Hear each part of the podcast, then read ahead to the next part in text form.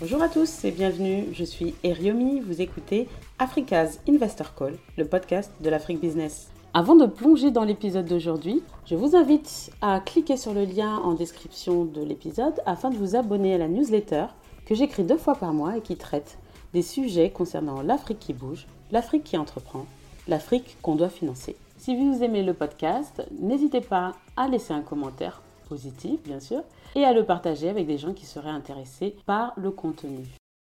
Bonjour à tous Après cette petite pause estivale, je suis ravie de reprendre les épisodes d'Africa's Investor Call avec vous. Depuis quelques années, on entend parler de la finance responsable, la finance éthique, la finance à impact, la finance durable. Pourtant, on entend moins parler de la finance islamique, qui est un pan de la finance éthique et qui existe depuis des décennies. Alors, c'est le sujet d'aujourd'hui et je l'aborde avec Anwar Hassoun, qui est un spécialiste de la finance islamique. Il en connaît énormément sur le sujet.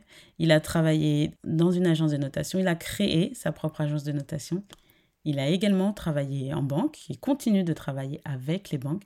Et en parallèle, il est professeur de finance islamique dans des grandes universités françaises. Cet épisode, c'est un peu une masterclass de la finance islamique. On aborde les débuts, les concepts, la pertinence pour le continent africain et les futures évolutions. Je vous laisse écouter l'épisode et n'hésitez pas à aller sur mon site internet. Euh, je mettrai un lexique concernant la finance islamique, ce qui permettra de suivre l'épisode de manière plus facile. Bon épisode. Bonjour Anouar, je suis ravie de t'accueillir sur mon podcast Africa's Investor Call qui focus sur l'Afrique et l'investissement. Et aujourd'hui, on va parler d'un sujet qui, selon moi, n'est pas forcément bien couvert, la finance islamique. Et je suis très contente de, t'avoir euh, sur le podcast parce que tu, pour moi, tu es le, spécialiste du sujet en France. Et avant de, parler de la pertinence de la finance islamique euh, en Afrique et, euh, et d'ailleurs de définir ce que c'est la finance islamique, j'aimerais bien que tu nous présentes ton parcours et comment tu en es arrivé là. Très bien, merci beaucoup pour l'invitation. Toujours très agréable de parler euh, de ce sujet. Alors, pour répondre à ta première question, une brève introduction de, qui je suis. Euh, j'ai fait HEC, euh, Sciences Po et Normal Sup.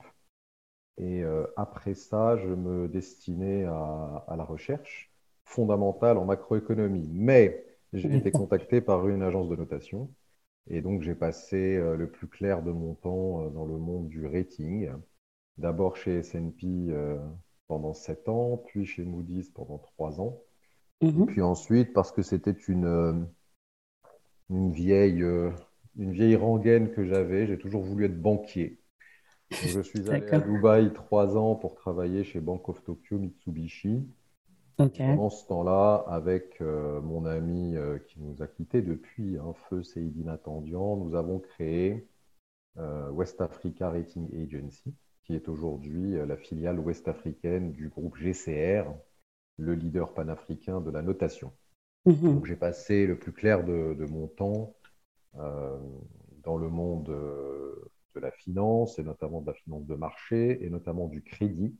Et c'est là que j'ai découvert avec, avec bonheur le monde de la finance islamique, d'abord en notant des banques islamiques, puis des obligations islamiques qu'on appelle soukouk. Mhm. Et ensuite, j'en ai profité aussi pour faire un petit peu de conseil en parallèle de mes activités de notation financière. Et c'est là, eh bien évidemment, qu'on a euh, contribué à faire émerger une finance islamique africaine. Et c'est tout le sujet d'aujourd'hui. Tout à fait. Et, c'est assez, euh, assez, intéressant parce que euh, justement, moi, je connais la partie des soukouks, puisque j'ai travaillé sur les marchés obligataires. Et peut-être qu'on y reviendra plus en détail. Mais la finance islamique, pour moi, c'est c'est très vaste euh, et c'est pas forcément clair. Donc, est-ce qu'on peut euh, peut-être commencer par une définition de, ce, qui, se fait euh, sur la finance islamique et, et, des produits concrets qui sont aujourd'hui sur le marché? Absolument. Alors, il y a trois définitions possibles de la finance islamique. la première définition, c'est une définition conceptuelle. Il faut, bien comprendre que la finance islamique se présente auprès de, ses clients comme une composante de la finance éthique. C'est une éthique financière qui respecte un certain nombre de principes. Et là, on touche à la deuxième définition, qui est une définition typologique. De quelle éthique parle-t-on? Et de quel principe parle-t-on? La finance islamique repose sur cinq piliers, dont trois interdictions et deux obligations. Les trois interdictions sont les suivantes. Donc ça, beaucoup de gens le savent. La finance islamique refuse le taux d'intérêt, l'intérêt. Mhm. L'intérêt se définit comme euh, la rémunération de la frustration. On peut y revenir euh, si, on veut. Mais en tout cas, interdiction de l'intérêt. Et par conséquent, la finance islamique devient euh, une finance de l'économie réelle. Donc elle est obligée d'être un marchand de biens.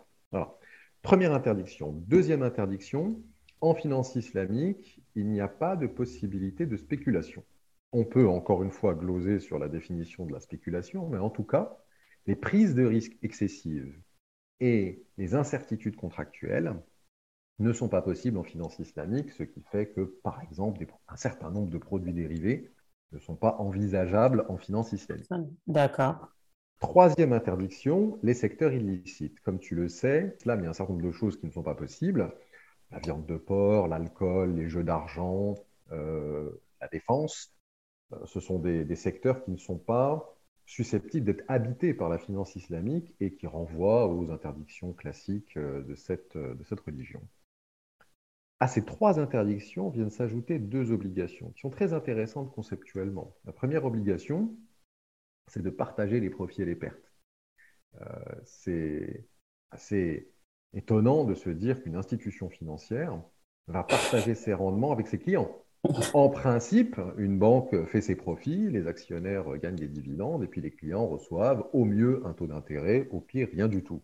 Tout à fait. Et puis, la dernière obligation qui me semble encore plus riche de contenu, c'est l'obligation d'adosser toute transaction financière à un actif tangible. Et ça renvoie à l'interdiction du taux d'intérêt. Mhm. En finance islamique, on ne peut pas simplement faire commerce de l'argent. On doit orienter l'épargne, c'est-à-dire les excédents de trésorerie, vers des activités réelles. Qu'est-ce que c'est que des activités réelles? Eh bien, c'est un bien tangible, un ordinateur, une maison, euh, une table, ou un service, ou un certain nombre de droits, comme par exemple des droits d'usage, des droits d'usufruit.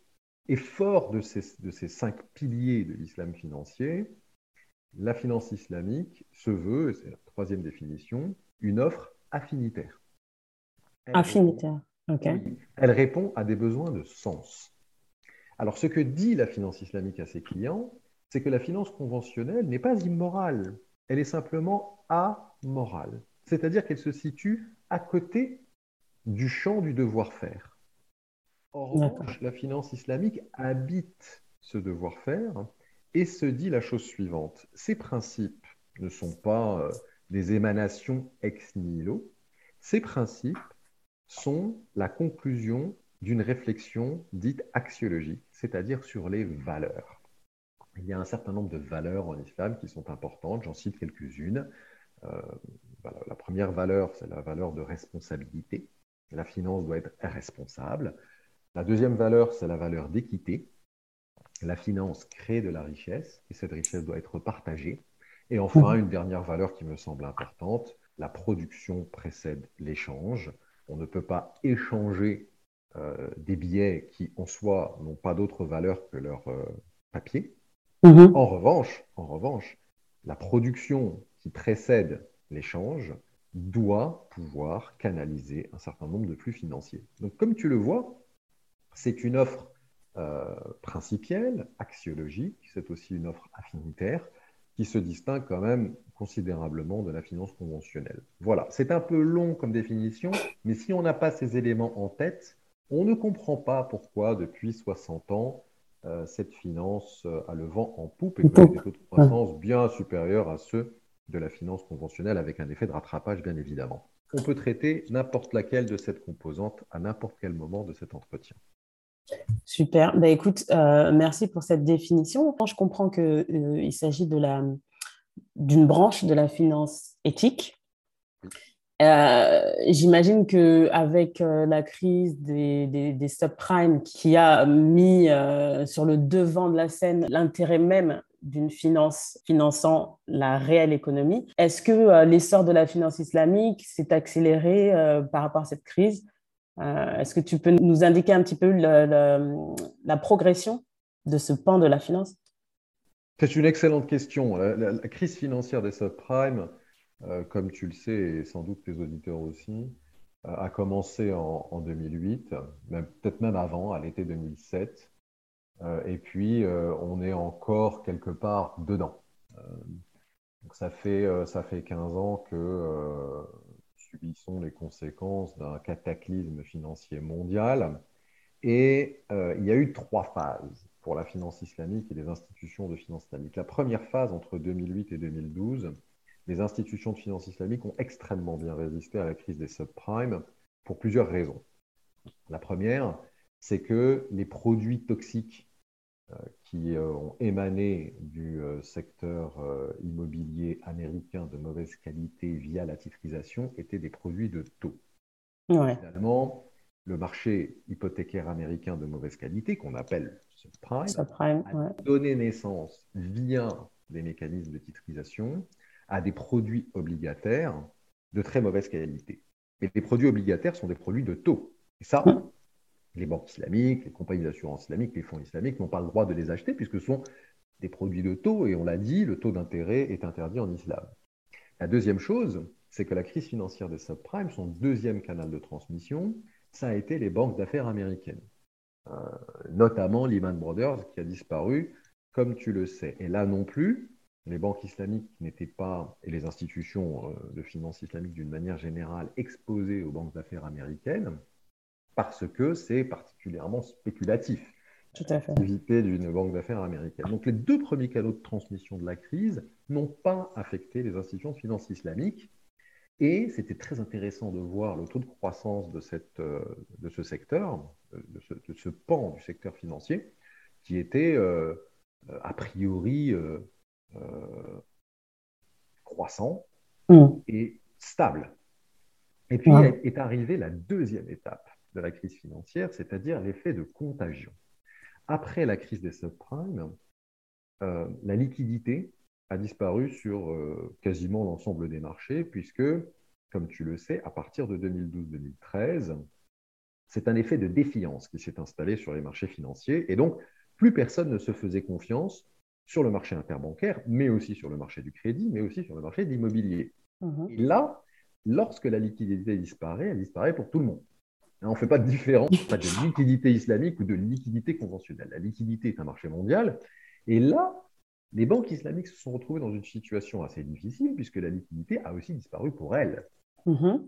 Et il s'est avéré, et on l'a du point de vue des. Moi, j'étais encore dans les grandes agences de notation financière à l'époque, et on voyait bien qu'il y avait à l'intérieur du secteur de la finance islamique des institutions plus robustes, des institutions moins robustes, des institutions moins robustes. Eh bien, elles, ont, considérablement souffert du tarissement de la liquidité et mhm. certaines ont reçu, comme d'autres, le soutien de leurs États, parfois des soutiens de place, et, certaines ont même disparu. Troisième étape de la crise des subprimes, c'est euh, la correction mondiale qui a été apportée par les, par les banques centrales via ce qu'on appelle le quantitative easing, c'est-à-dire une création monétaire massive de telle sorte à sauver les banques systémiquement importantes. Et là, ce qu'on a vu, c'est que les banques islamiques ont, redoré leur blason, en tout cas celles qui ont survécu et qui en sont sorties grandies, en euh, continuant à caracoler en tête et en gagnant des parts de marché un peu partout, et notamment sur les nouveaux marchés, euh, que sont les marchés africains. On en reparlera dans, un moment. C'est l'Eldorado de la finance islamique, c'est l'Afrique, c'est clair. Donc, qu'est-ce qu'on voit depuis 2018 euh, environ? On voit à nouveau des taux de croissance de la finance islamique qui sont 3 à 4 fois supérieurs à ceux de la, de la, finance conventionnelle. On est revenu aux années pré-crise des subprimes. Voilà les trois grandes étapes de l'évolution de la finance islamique au cours du dernier les derniers 15 ans, quoi. les derniers 15 ans, voilà. D'accord. Et, et, du coup, qu'est-ce qu'un produit Enfin, est-ce que tu peux nous donner euh, un produit plus concret? Et, et, moi, je suis assez intéressée euh, de comprendre comment, en fait, une banque euh, peut justement, on va dire, gagner de l'argent sur des produits islamiques, puisque tu, tu précisais que le taux d'intérêt était, était interdit. Voilà une autre question, ma foi, bien excellente. Merci. Bah, la, question que tu poses, c'est mais c'est quand même étonnant depuis les Médicis euh, euh, à la Renaissance. Les, banques ont 400-500 ans, elles ont toujours utilisé le concept de taux d'intérêt. Comment se fait-il comme ça depuis les années 60 C'est la date de naissance de la finance islamique moderne. Comment se fait-il que des institutions financières n'utilisent pas le taux d'intérêt alors que c'est la base même du métier de banquier? Eh bien, c'est très simple. On l'a déjà esquissé à grands traits au début de cette conversation. Une, banque islamique, c'est un marchand de biens. Donc, elle va euh, utiliser l'épargne qui lui est euh, confiée par ses clients pour acheter des biens. Elle va littéralement acheter une maison, acheter euh, via des, programmes de promotion immobilière des terrains, des matériaux et construire. Ça, c'est sur le terrain de l'immobilier. On sait très bien que les banques, leur rôle principal, c'est financer ben, les résidences des, particuliers, des entreprises. Deuxième usage des banques, les banques, elles financent les équipements. On l'oublie souvent, mais les, banques sont les premiers pourvoyeurs de financement à toutes les entreprises qui ont besoin d'équipements. Quand une entreprise veut acheter une machine, elle le fait rarement sur ses fonds propres. Oui, oui, elle emprunte. Quand, voilà, quand un marchand achète du stock, un stock de biens, stock de produits finis, stock de produits semi-finis, euh, c'est en général financé par les banques. Ça s'appelle du trade finance. Alors, que font les banques islamiques? Elles se substituent à tous ces agents économiques et achètent elles-mêmes les biens qui sont susceptibles d'être financés. Et ensuite, ces biens sont revendus aux euh, consommateurs finaux avec une marge. Et cette marge, elle est partagée avec euh, l'entreprise ou le particulier ou l'État ou la collectivité locale. Donc c'est réellement, réellement une activité de marchand de biens. Je vais donner un exemple. Plusieurs exemples même, parce qu'il faut que, il faut que ça parle. Une banque au Koweït, s'appelle Koweït Finance House, qui est une banque islamique. Cette banque islamique a un showroom de véhicules, possède son propre showroom de véhicules, neuf et d'occasion. Et donc, quand les clients se déplacent pour choisir un véhicule, donc typiquement une voiture pour un ménage, le client choisit son véhicule, euh, qui est déjà la propriété de la banque.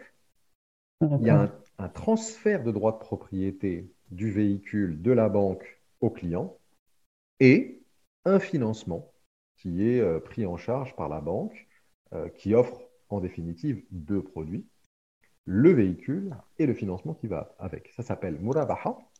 C'est un contrat d'achat-revente et ensuite il y a un échéancier à l'aune duquel le client rembourse euh, le prix d'achat plus la marge que va lui imposer la banque islamique. Alors, il faut pousser la logique un peu plus loin, si une banque islamique est propriétaire d'un nombre de biens, elle peut, euh, elle peut les céder, mais elle peut aussi les, louer. Oui, c'est ce que j'allais dire. Ça me fait penser à du LOA, quoi. Enfin, dans notre univers. Tout à fait. Tout à fait. Ce sont des contrats de crédit bail. Euh, et ces contrats de crédit bail ont un nom qu'on utilise souvent en finance islamique et que vous allez retrouver euh, dans la littérature. C'est un contrat d'Ijara. Et on voit bien que ces différents contrats, le contrat de Murabaha qu'on a vu tout à l'heure, achat mhm. et puis revente, ou le contrat d'Ijara, achat puis location, peuvent être combinés. Alors, le dernier exemple que je vais donner, c'est un, exemple agricole. Euh, les banques islamiques, on le sait, sont des banques de pays émergents qui restent des, des économies particulièrement tributaires du secteur primaire, et donc les banques islamiques sont particulièrement versées dans le financement agricole dans l'agriculture, on sait ce dont un agriculteur a besoin. Il a besoin de terre, il a besoin d'eau, il a besoin d'engrais, il a besoin de semences, il a besoin de temps. Et, parfois aussi de travail, puisque euh, le, travail peut être loué euh, temporairement. Hein, ce sont les, euh, les ouvriers agricoles. Tous ces intrants coûtent des fonds. Et l'agriculteur, il n'a pas forcément ses fonds à disposition, il n'a pas forcément de fonds propres. Et donc, que fait la Banque islamique? Elle se substitue à l'agriculteur pour payer la charge de tous ces intrants. Et une fois la récolte faite, le résultat de la récolte, c'est-à-dire la production de, biens primaires, mettons, je ne sais pas, des mangues ou du seigle ou du blé, est mhm. partagé entre la banque qui a financé et l'agriculteur qui a travaillé. Ça s'appelle un contrat de salam. Voilà. Donc, la finance islamique a inventé comme ça une douzaine de contrats qui permettent, en les combinant, de fabriquer des produits pour financer l'activité réelle des contreparties dans tous les secteurs d'activité, l'industrie, euh, les ménages, mais aussi le secteur primaire. Voilà, c'est pas plus compliqué que ça. D'accord. Le jargon est parfois, oui, euh, difficile d'accès puisqu'on part, de, on part de termes arabes. mais on peut parfaitement les traduire dans n'importe quelle langue vernaculaire sans grande difficulté. Euh, dans le cas, par exemple, de l'agriculteur, euh, donc il y a un partage du chiffre d'affaires euh, de la production qui, a été financée par la banque. Du coup, est-ce que la banque conseille ou se, place comme gestionnaire également ou, sur des projets d'agriculture ou est-ce que la responsabilité est toujours confiée à l'agriculteur et c'est juste au moment du, du calcul du chiffre d'affaires que tout ça est partagé? Ah oui, ça dépend. Ça dépend euh, grandement des contreparties qui sont, euh, qui sont concernées. Si en face, on a une société agricole qui maîtrise parfaitement euh, son, cycle, son cycle de production, je vais prendre un exemple en Côte d'Ivoire, Sifka, hein, qui par exemple dans l'huile de palme, je veux dire, Sifka et, sa, et sa filiale SAPH ou Palmsi ou Sucrivoire n'a pas forcément besoin d'un accompagnement en conseil de sa banque. Mais lorsqu'on parle de microfinance, Hein, de micro-agriculture, de toutes petites exploitations où euh, l'agriculteur est un peu seul, euh, il, va sans dire que la banque accompagne évidemment euh, sa contrepartie en conseil, en s'appuyant sur des experts. Et on, retrouve ça dans, dans pas mal d'institutions de, de, microfinance qui, qui, suivent leurs clients à la fois sur le financement, mais aussi sur l'accompagnement, l'éducation financière, l'éducation industrielle, l'éducation agricole.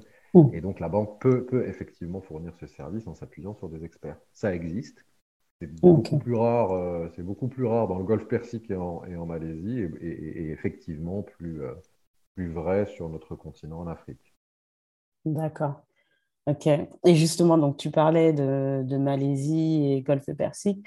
Est-ce qu'il y a des différences entre ces deux, deux trois hubs et savoir aussi quels sont les, les produits euh, Je sais qu'on en avait parlé auparavant des produits de financement versus des produits d'investissement? Oui, oui, oui, il y a des différences marquées entre les différents hubs de la finance islamique dans le monde. Il y en a trois des hubs. Si on analyse en détail euh, la carte de la finance islamique dans le monde, on, a trois grandes capitales. La première se situe en Malaisie, clairement Kuala Lumpur est le hub asiatique de la finance islamique. Et là, on va retrouver euh, un degré de, sophistication très avancé en matière d'assurance islamique, takafoul et de soukouk.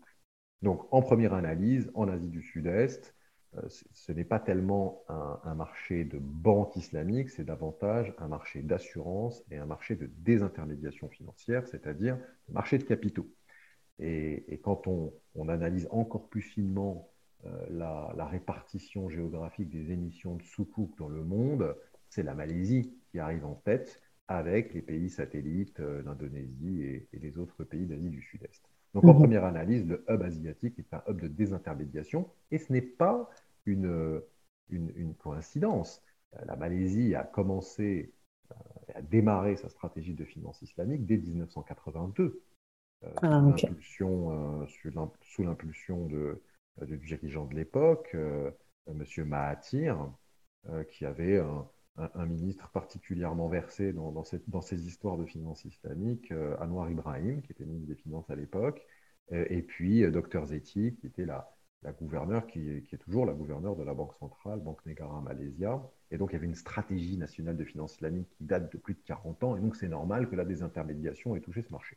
Mhm. Alors ensuite, un deuxième hub massif en termes de taille, le Golfe Persique, centré sur Dubaï, où là, c'est davantage une économie bancaire. Et donc, les grandes banques islamiques de la planète sont concentrées sur, ce, sur cette région. Euh, j'en donne quelques exemples. Hein. Al-Rajhi Bank en Arabie Saoudite est massive, 5 hein, millions de clients. Kuwait Finance House, dont on a déjà parlé tout à l'heure, qui a son showroom de véhicules.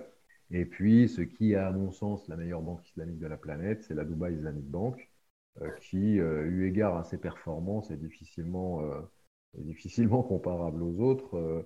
Si on, regarde en détail la performance financière de, Dubai Islamic Bank, on se rend compte qu'elle coche toutes les cases. Hmm, elle est très bien capitalisée, elle est liquide, elle est rentable, elle est en pleine croissance, elle a une taille importante. Alors après, il y a évidemment de grandes banques islamiques au, Qatar, hein, la Qatar mhm. Islamic Bank, Masraf Al-Rayan. Euh, on a de grandes banques islamiques à, Abu Dhabi, hein, Abu Dhabi Islamic Bank, à Bahreïn, etc.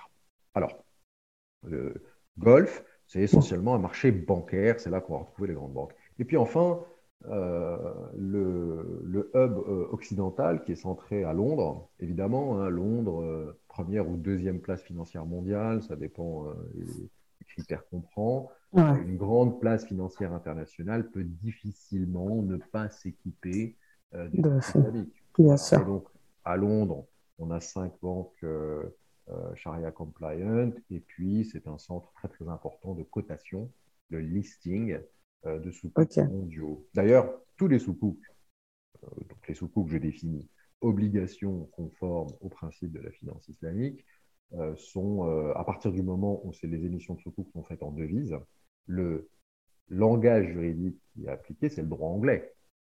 Ah, d'accord, ok. Ah oui, oui, c'est très étonnant. Euh, et, en, même temps, quand on creuse, ce n'est pas étonnant du tout, puisque le droit financier international, c'est le, droit anglais. Ouais. Oui, absolument. Les obligations conventionnelles, même en Europe, même au Luxembourg, sont en général émises euh, quand, ils sont, quand ce sont des obligations euh, à vocation mondiale, en utilisant le droit, le droit anglais. Car il est, flexible. Et cette caractéristique touche aussi les sous voilà, donc il y, a effectivement trois hubs. On peut difficilement dire qu'il y a un marché mondial de la finance islamique, il y a plutôt euh, un marché régional de la finance islamique, euh, centré sur ces trois hubs géographiques qui épousent bon an, mal an euh, la géographie de l'islam. Et si on parle d'islam, comme tu le disais auparavant, c'est logique que l'Afrique et le continent africain s'intéressent de plus en plus à la finance islamique. Est-ce que tu peux nous en dire un peu plus sur comment ça se traduit et qu'est-ce que toi tu envisages pour les, prochaines années euh, concernant le, développement de cette finance euh, au sein du continent? On sent intuitivement hein, que, que, l'Afrique, c'est le nouvel Eldorado de la finance islamique et je vais essayer de, faire valoir un certain nombre euh, d'arguments pour soutenir cette idée. Alors, comme, on l'a esquissé très rapidement un peu plus tôt, hein, la finance islamique moderne, elle a 60 ans. Elle est née dans les années 60. Euh, d'abord en Égypte et en Malaisie, euh, avec deux initiatives qui ont donné le là. Euh, Mitramar Savings Banks, qui était une petite institution de microfinance en Haute-Égypte, et puis Tabong Haji, qui était le, fonds malaisien destiné au pèlerinage à la Mecque. Donc ça consiste à permettre aux, ménages malais, musulmans, d'épargner pendant quelques décennies, et puis le fruit de cette épargne finance le pèlerinage à la Mecque, est une des obligations euh, euh, de, tout musulman. Alors ça, c'était au début des années 60. Pendant les années, les années 70, 80, 90 et jusqu'à aujourd'hui, la finance islamique a pris des parts de marché très importantes sur les, euh, sur les marchés cœur. Donc aujourd'hui, la, part de marché de la finance islamique en Malaisie, c'est 30%, dans le Golfe, c'est 30%. Et donc, bah, il faut découvrir de nouveaux territoires. Les banques islamiques installées, les compagnies d'assurance installées, les émetteurs de soukouk installés euh, butent sur euh, des, contraintes de gain de part de marché sur le marché domestique. Et donc, il faut découvrir de nouveaux marchés. Mhm. Les nouveaux marchés naturels sont là où les populations musulmanes sont importantes. Bien où y a-t-il des populations musulmanes importantes, où la pyramide des âges est euh, euh, euh, comment dire, attractive pour les institutions financières et où les taux de croissance sont importants? Ne cherchez plus. c'est notre, notre, continent. Hein? Tout à fait. Alors, c'est très, très intéressant. Notre continent a besoin de quoi? Il a besoin de tout, en l'occurrence, puisque les besoins, ne serait-ce qu'en infrastructure, sont de 3500 milliards de dollars. Juste pour donner un ordre de grandeur, 3500 milliards de dollars, c'est 35 fois le PNB du Maroc. D'accord? Mhm. Ce ne sont que les besoins en infrastructure. On ne parle pas des besoins en éducation, on ne parle pas des besoins en équipement, on ne parle pas des besoins en éducation et en accumulation de capital technologique, juste des infrastructures. L'infrastructure, c'est quoi? C'est le logement, c'est euh, les routes, euh, les aéroports, l'énergie et les communications. Juste ça. Donc, la finance islamique le sait. Comme n'importe quel, euh, comme n'importe quel contributeur de financement, elle le sait. Ce qui est très intéressant, aujourd'hui l'Afrique c'est 1,5 milliard d'habitants, un tiers, un gros tiers, 40% de la population est musulmane. En 2050, ah. on parle de 1 milliard de musulmans sur le, territoire, euh, le territoire africain. Si chaque musulman africain est bancarisé, qui ne sera pas le cas en 2050, puisque le taux de bancarisation aujourd'hui en Afrique subsaharienne est de l'ordre de 15%, mmh. il est de 50%. Donc si on fait l'hypothèse que 20% de cette population sera équipée d'un compte bancaire, je parle des musulmans, Sharia compliant, ça fait 200 millions de clients. 200 euh, millions de clients. Oui, avec 200 millions de clients potentiels, je pense que les institutions de finances islamiques dans le monde vont s'intéresser au marché africain. Et elles le font. Maintenant, on sait bien que le niveau de risque de contrepartie en Afrique est plus élevé. Tout à fait. Ne serait-ce au regard des indicateurs de gouvernance, au regard du PNB par habitant, en, tout cas au regard de tous les critères qui sont analysés par les, par les investisseurs, qu'ils soient en crédit ou euh, en fonds propres, le niveau de risque, en tout cas perçu, reste important par rapport au rendement. Cela dit, ça change. Si on voit les success stories que sont le Sénégal, euh, la Côte d'Ivoire, le Rwanda, le Kenya, l'Afrique du Sud, le Maroc, euh, le continent n'est absolument pas condamné à un niveau de risque élevé, bien au contraire. Bien au contraire. Et cette dynamique-là va attirer les institutions de finance islamique, comme c'est déjà le cas sur notre continent.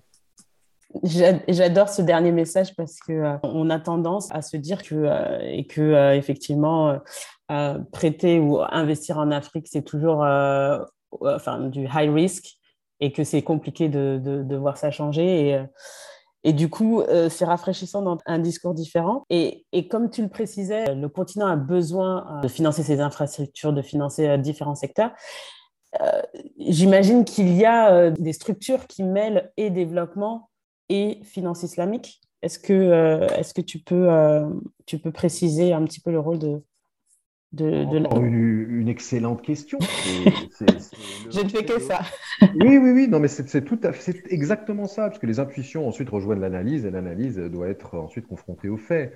Il y a une institution qui est euh, particulièrement investie euh, dans le développement et la croissance du, du, continent africain, c'est la Banque islamique de développement. La Banque islamique de développement, elle a été créée par les 54 euh, États de l'Organisation de la coopération islamique. Euh, qui ne sont pas tous africains, loin de là. Et pendant longtemps, la Banque islamique de développement a eu les yeux rivés sur l'Asie. À l'époque où on parlait des dragons, on parlait des tigres asiatiques. Effectivement, l'Asie, le, centre de gravité mondial de l'économie, des échanges et de la production, s'est déplacé vers l'Asie. Et, pendant les années 90, euh, les, la première décennie euh, de, ce millénaire, 2010, mais aujourd'hui, on voit bien que euh, l'Afrique, le continent africain, sa contribution à la croissance mondiale s'améliore d'année en année.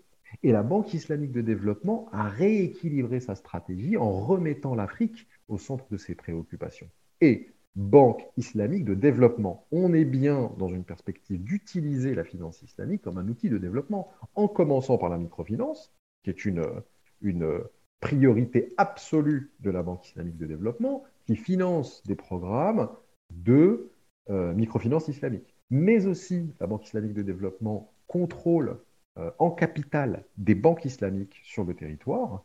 Euh, il y a une banque islamique en Mauritanie, une banque islamique au Sénégal, une banque islamique en Guinée, une banque islamique au Niger. Et donc, on voit bien que la Banque islamique de développement ne fait pas que de la microfinance, mais aussi soutient des banques islamiques locales. Et puis enfin, les émissions de soukouk. Hein, on a vu euh, beaucoup de pays euh, émettre des soukouk, le Kenya, l'Afrique du Sud, mais aussi euh, le Nigeria à un niveau fédéré et non pas à un niveau fédéral. Et puis, à l'heure où l'on parle, le Sénégal est en train de boucler une grosse émission de 300 milliards de francs CFA de soukouk.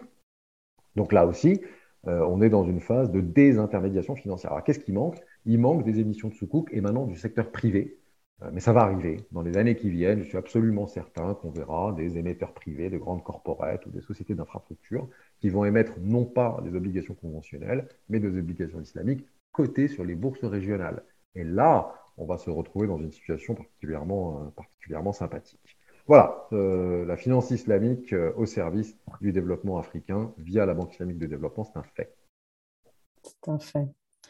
Et du côté de, l'innovation, justement, puisque là où on parle d'Afrique, on parle également euh, de la montée de tout ce qui est start-up, du fameux leapfrog que, euh, que le continent peut entrevoir. Est-ce qu'il y a des innovations, justement, euh, par rapport à, à, cette composante finance islamique au regard des, chiffres qui sont investis dans la fintech et, dans la, et, tous les services qui sont là pour faciliter l'accès au compte bancaire ou au financement, quelles sont les, innovations dans l'innovation? Je, je, je mettrais ça comme ça. Oui, c'est très intéressant. Alors, bien évidemment que la finance islamique a, ses propres fintech. On en a, on en a recensé un, peu, un petit peu plus de 120, mais elles sont évidemment pour l'instant concentrées en Malaisie, bien évidemment, à Dubaï, évidemment, et puis, euh, et puis au Royaume-Uni notamment. Euh, et puis, euh, la finance islamique a ses propres cryptos. aux dernières nouvelles, ah oui, j'en ai recensé quatre, mais peut-être qu'il y en a plus, de, de, de crypto actifs, Sharia compliant, comme on dit. Euh, cela dit, oui, cela dit, ces fintech et ces cryptos n'ont pas encore émané du continent africain. Je dis pas encore, puisque, euh, comme, comme, tu le sais, je fais partie de tout un tas de, panels, euh, tout un tas de conférences, et je conseille tout un tas de gens sur ce, sur ce sujet-là, que ce soit en Afrique de l'Ouest, au Maghreb ou en Afrique centrale, et notamment au Cameroun. Pour l'instant, on en est à, à la phase d'étude. Alors, qu'est-ce qui manque? Il manque, à mon avis, deux choses.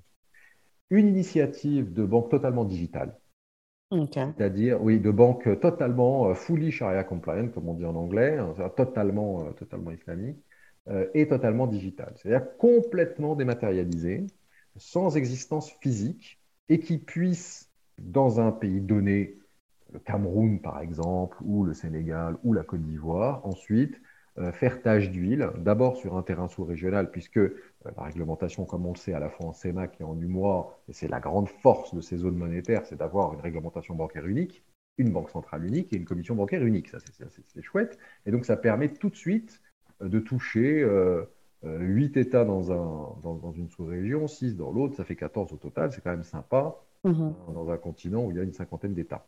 Donc ça, ça manque d'une banque totalement digitale. Le leapfrog, ça, ça veut dire quoi? Ça veut dire eh bien, eh bien, passer de l'intermédiation de bancaire classique à l'intermédiation digitale avec son smartphone. Donc ça, ça manque. On n'a pas encore de grande banque totalement digitalisée, Sharia Compliant, une sorte de boursorama banque, Sharia Compliant africaine. Mais mon petit doigt me dit que ça ne va pas tarder. D'accord? La deuxième chose qui nous manque, ah, c'est euh, un crypto-actif qui pourrait devenir une crypto-monnaie, euh, mais pas n'importe comment. Euh, j'en ai parlé d'ailleurs aux, Nations Unies, hein, au, programme des Nations Unies pour le développement, la dernière conférence qui a eu lieu au Cap Vert en plein Covid. On a quand même trouvé une fenêtre d'opportunité pour se retrouver au Cap Vert. On a discuté de ça. En Afrique, on a énormément d'actifs sous-jacents.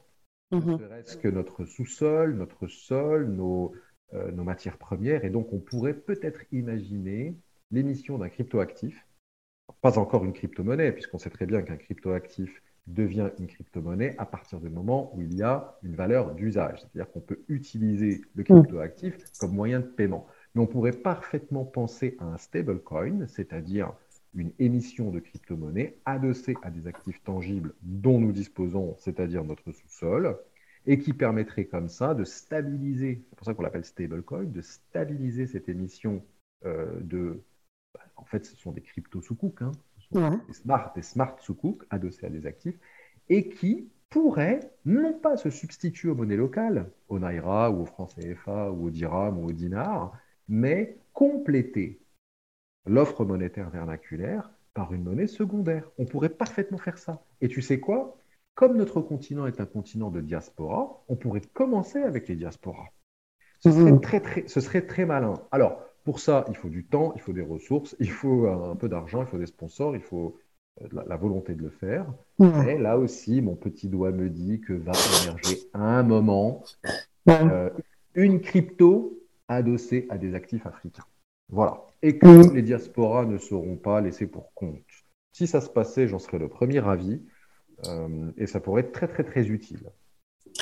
Je te rejoins sur ça, et notamment le rôle euh, des diasporas.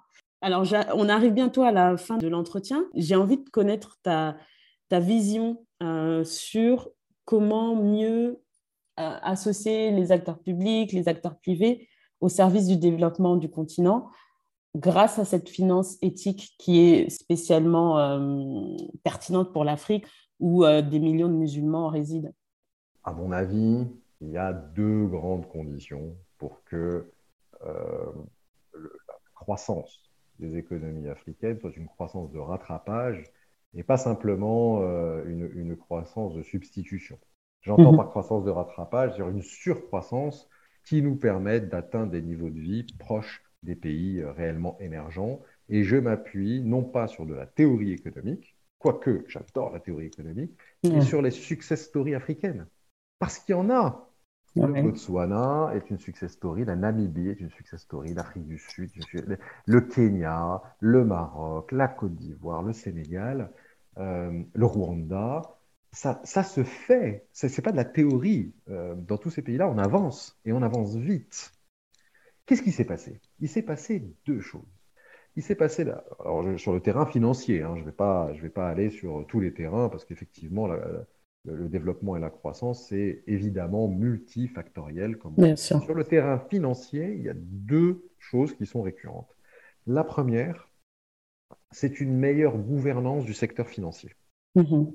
Oui, très important. C'est quoi la gouvernance du secteur financier? C'est-à-dire des règles claires, hein, une réglementation claire, simple et efficace ça vient d'une banque centrale qui soit crédible, d'un mm. régulateur du marché qui soit crédible et d'un régulateur des assurances qui soit crédible, ce qui n'est pas encore complètement le cas sur notre continent africain. L'assurance, l'assurance est, est, très bien représentée, mais la réglementation des assurances, à mon avis, est perfectible.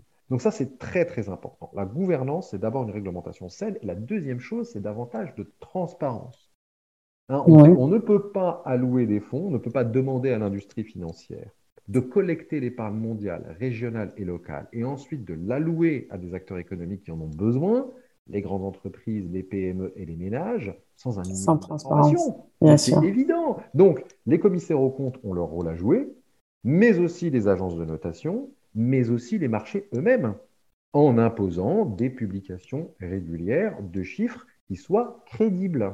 Et on sait très bien que et la comptabilité et la transparence n'est pas le fort des, émetteurs de, marché. Donc, il faut les forcer un petit peu en rendant, par exemple, la notation financière obligatoire, en rendant l'existence d'un commissaire au compte obligatoire pour les entreprises d'une certaine taille et en rendant la réglementation eh bien, suffisamment encline à publier toutes ces informations-là. Ça, c'est la première chose. La deuxième chose, c'est une réflexion écosystémique de la finance. C'est-à-dire la finance, ce n'est pas que la banque, ce n'est pas que la microfinance, ce n'est pas que les marchés financiers et que l'assurance, mais tout ça en même temps. Pourquoi? Les banques ont besoin des marchés financiers des intermédiaires. Parce que les banques, pour gérer leur liquidité, elles ont besoin de titres liquides. Mm-hmm. Les institutions euh, qui sont cotées à la bourse ont besoin des banques, notamment pour placer leurs papiers. Toutes ces deux institutions-là ont besoin des compagnies d'assurance parce qu'en général, quand on requiert un financement, que ce soit un financement des intermédiaires ou un, financement intermédiaire, il y a toujours une dimension assurantielle qui vient, euh, qui vient s'installer dans, dans, les interstices du financement. D'accord? On a besoin de financer ces équipements, on a aussi besoin de les assurer. On a mm. besoin de, de, prendre un crédit court terme, on a besoin d'une assurance crédit, etc., etc. Donc les trois pôles du marché financier, banque, des, des intermédiations financières et, assurances fonctionnent en écosystème. Et quand on voit par exemple la manière dont ces trois régulateurs au Maroc, Banque de la CAP, c'est la MMC, sont les trois régulateurs de ces trois dimensions d'écosystème fonctionnent en tandem pour faire de Casablanca une place financière internationale, ça fonctionne. Donc, voilà. C'est ce qui manque euh, aujourd'hui dans d'autres régions. Euh, dans un certain nombre de, places. Alors, on, avance, par exemple, si on prend le dernier euh, dernier développement en zone PEMAC, centré sur le Cameroun et le Gabon, euh, un nouveau règlement général, une nouvelle mouture du règlement général de la COSUMAF, qui est le régulateur de marché, est en train d'être produite, on l'attend incessamment, qui est beaucoup plus large que l'ancien, qui permet de faire beaucoup plus de choses, y compris la titrisation, y compris la finance islamique et y compris les soukouks. D'accord. Voilà, on voit bien que transparence et approche écosystémique si elles sont menées de front pendant une, durée euh, longue, hein, ça prend une décennie au moins euh, d'apporter ces, éléments-là, alors la finance est au service du développement et de la croissance, et pas l'inverse. Mais écoute, euh, merci pour toutes ces, toutes ces précisions et ces, détails, ces, ces, informations concrètes concernant un sujet qui, encore une fois, selon moi, n'est pas assez n'est pas assez discuté, en tout cas pour les, les, personnes qui ne sont pas familières de, de, de la finance islamique. Et ce que j'ai beaucoup apprécié, c'est ta pédagogie. Alors, je ne suis pas surprise parce que je sais que tu es professeur à, Dauphine. Du coup, euh, j'imagine que c'est quelque chose que tu fais de manière régulière. Mais euh, c'est quand même l'occasion aussi de l'écouter sur un podcast et je trouve que c'est assez chouette. Donc, avant de se quitter, j'ai toujours une question pour mon, pour mon invité. Quelle personne proposes-tu pour un futur épisode du podcast? Oh, j'en ai plusieurs. C'est très bien. oui, alors si, euh, si le, le sujet c'est l'Afrique, je pense qu'il est intéressant à ce stade euh, de s'intéresser au, développement en zone CEMAC. Et donc, je proposerai avec, euh, avec beaucoup de chaleur Madame Aïssatou Diko, qui est, consultante notamment auprès des autorités euh, publiques camerounaises sur le terrain de la finance en général, de la finance islamique en particulier, mais pas que. donc je dirais Madame Aïssatou Diko au Cameroun. Au Cameroun. Écoute, je vais prendre contact parce que effectivement le sujet c'est l'Afrique, c'est changer la perception. C'est vraiment l'idée du podcast. Il y a beaucoup d'informations, tu nous en as donné beaucoup aujourd'hui. Je trouve que c'est pas assez euh, accessible dans les médias euh, généralistes.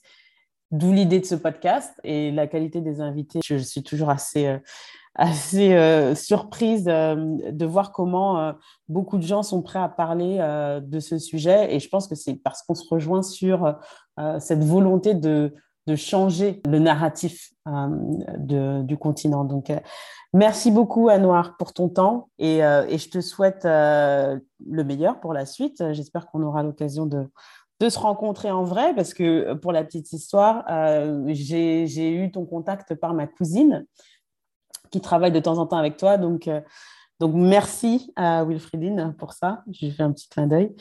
Et puis, euh, et puis, comme je te disais, j'espère qu'on aura l'occasion de, de, se voir en vrai quand tu seras sur Paris. Ce sera avec grand plaisir. Et voilà, c'était tout pour l'épisode d'aujourd'hui de Africa's Investor Call. J'espère que vous avez apprécié les échanges que j'ai eus avec mon invité. Si c'est le cas, n'hésitez pas à laisser un commentaire sur votre plateforme d'écoute de podcast préférée et n'hésitez pas non plus à partager autour de vous avec des gens qui seraient intéressés d'en savoir plus sur l'investissement vers l'Afrique. N'hésitez pas non plus à vous rendre sur mon site internet demlen.com, d e m l e e n.com afin de recevoir la newsletter que j'écris deux fois par mois qui traite des sujets d'investissement vers l'Afrique et bien davantage. À très bientôt pour un prochain épisode de Africa's Investor Call.